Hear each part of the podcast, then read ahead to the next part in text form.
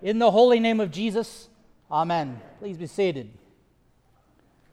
As we gather together today, it's one of those odd times where the 4th of July actually fits on a Sunday.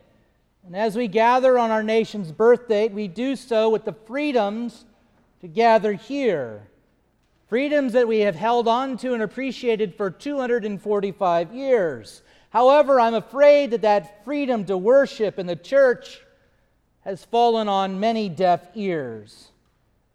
Sure, we still worship, we might go to worship, but more than likely it's not at a church.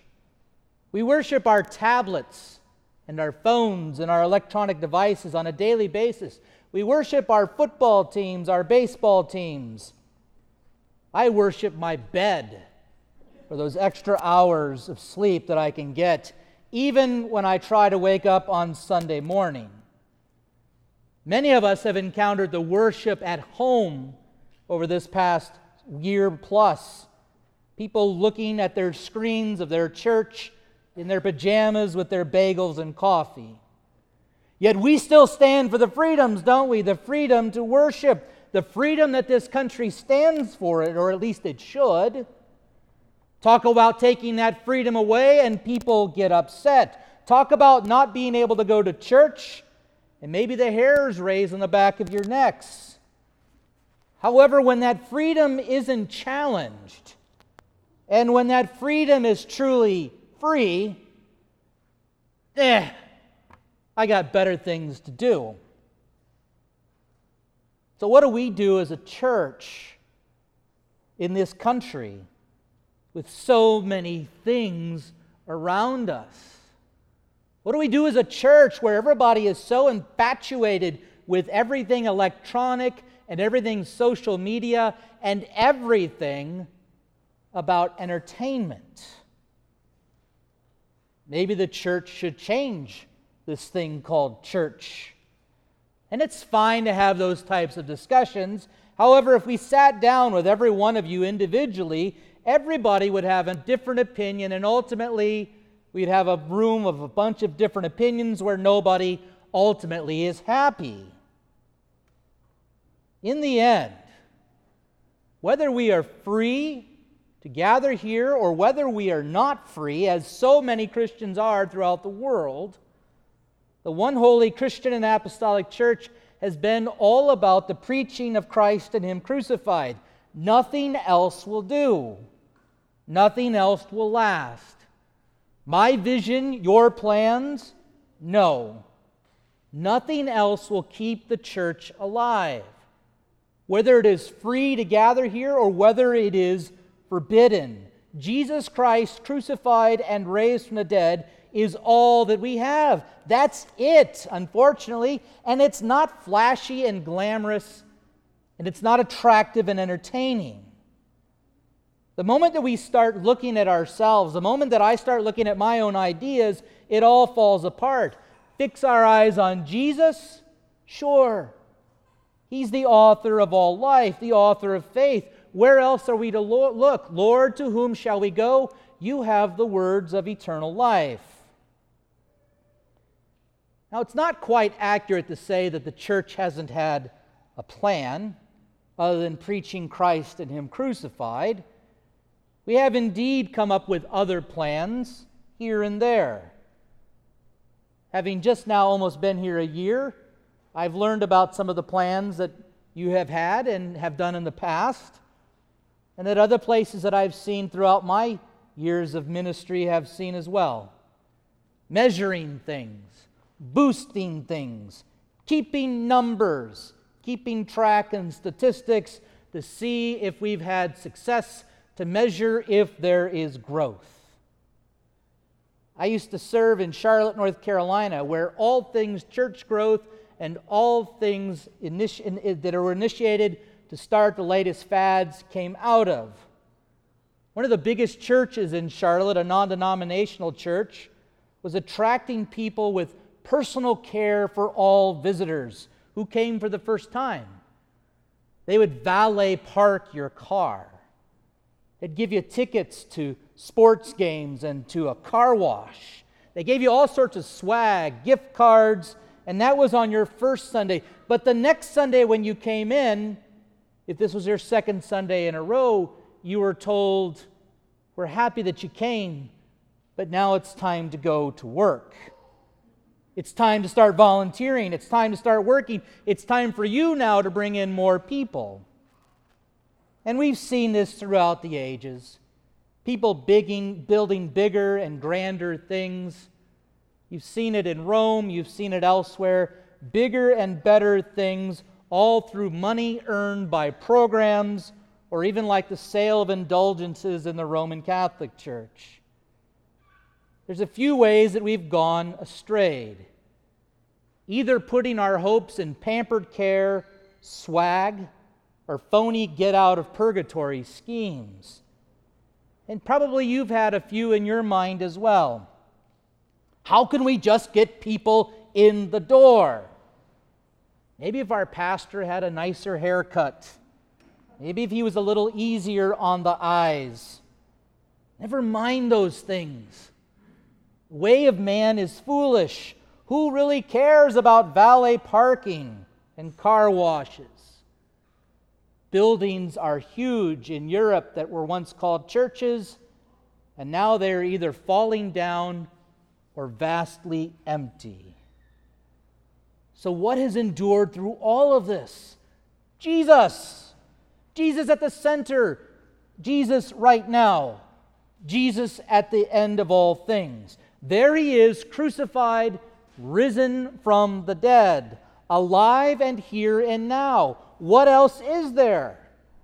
Pastors plan to build this, rulers plan to build that, freedom to worship, or even if it is against the law to worship for so many in our world, nothing, nothing but Jesus Christ and Him on the cross, Him stepping out of the grave alive. That is who we are today. To fix our eyes on Jesus and his cross. And if you don't do that, then things become rather hopeless. Consider Elijah from our Old Testament reading today. He had seen so much of the Lord's goodness. He had seen endless flour and oil flow with him and a widow of Zarephath, all in the middle of a famine.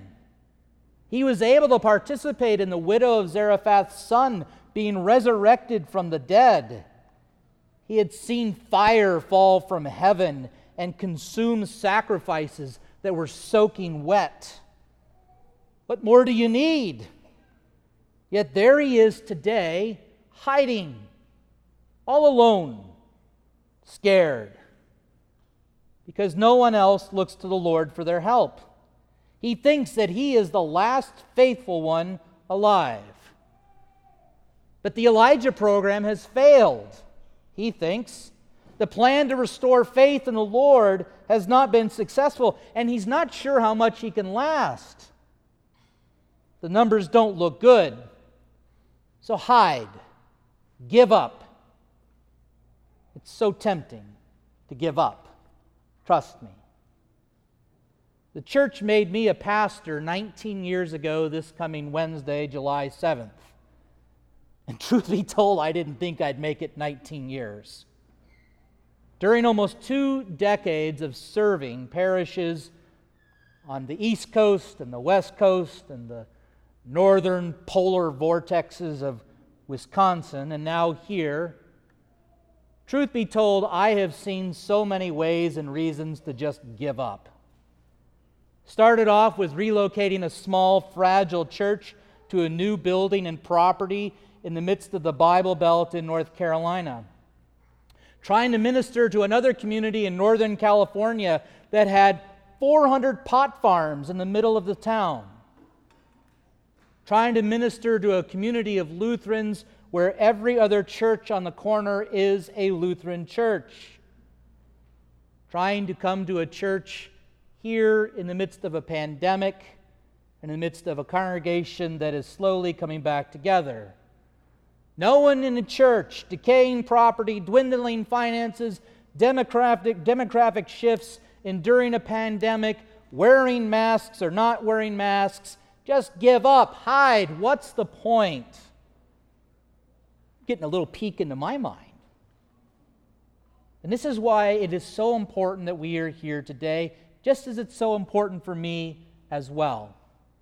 Just because I stand up here today doesn't mean that I don't have those thoughts. This is why even volunteering at a place can be so difficult. You can look at the numbers, and sometimes it doesn't always look very good. You'll be tempted to give up. What's the point?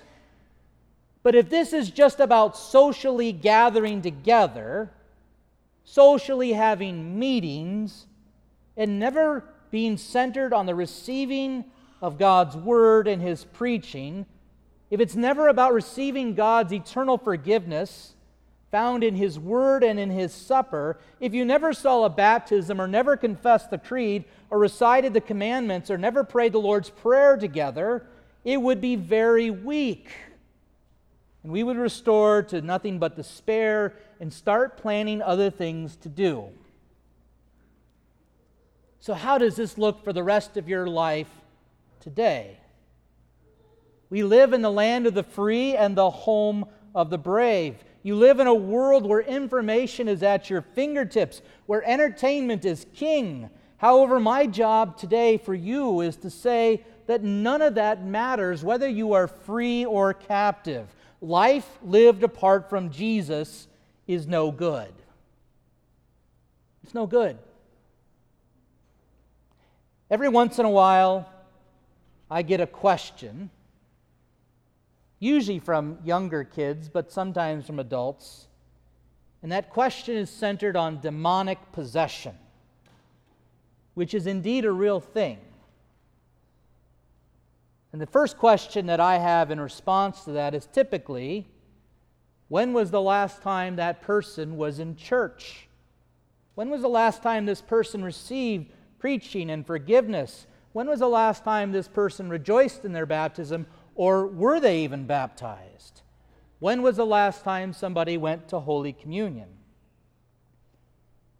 That question usually answers itself.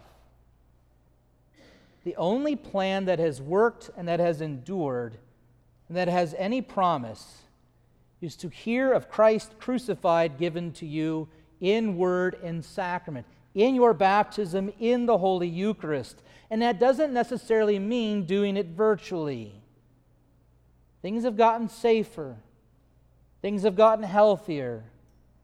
In so many ways, it's vitally important that we as a church be back together in person around the things that the world looks at as foolish or weak, and yet God finds power and wisdom on high for you. After all, what good could a dead man on a cross be for anybody? However, Paul makes out that point for us. He is the one by his death that has given to us victory. Of course, we all have better plans, better ways to grow, and of course, I might have ideas as well. But Christ crucified will do anything for us. Seek first the kingdom of God and his righteousness, and all of these things will be added for you. And this is not only for the church, but it is most importantly personally for you too. As a member of the body, you are a vital part of this church, the very body of Christ. And that is not a metaphor. You are literally the body of Christ. And the body of Christ is crucified and raised from the dead, ascended into heaven, and seated at the right hand of the Father. Try out all of your despair and hopelessness on that.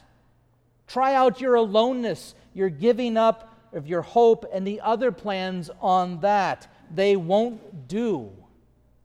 Stick to your own plan, and we will end up empty. Listen to Jesus. Jesus, who has dropped his net and brought you into this place. Jesus, who continues to ask us to drop our nets and to bring others into this place.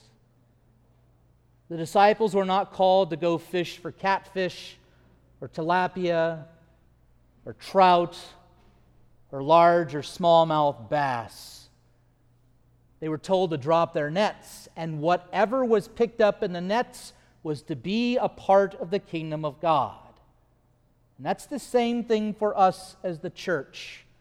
That the all inclusive net of Jesus be dropped for all to come and to hear and to receive the forgiveness of sins, life, and salvation that He has won by His cross.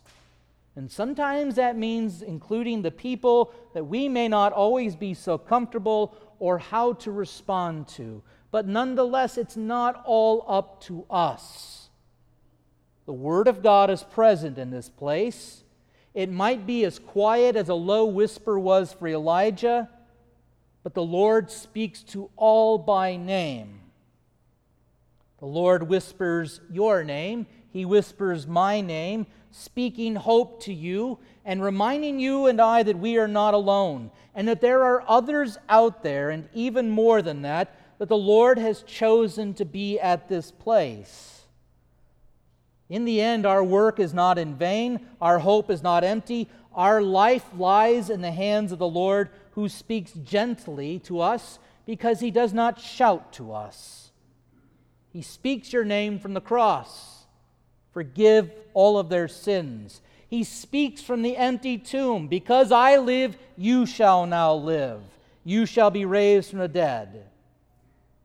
He speaks to us today that whether we are free or we are captive, we have the true freedom through the forgiveness of our sins. Nothing and no one else will do. And if we were to shut our ears and do our own thing, guess what? He's still going to be there for you, waiting for us to speak to us that best sentence I forgive you. Nothing else will do. Not for this church, not for this country, and not for the life of the world, but only Jesus and Him alone. To Christ alone be the glory forever and ever. Amen.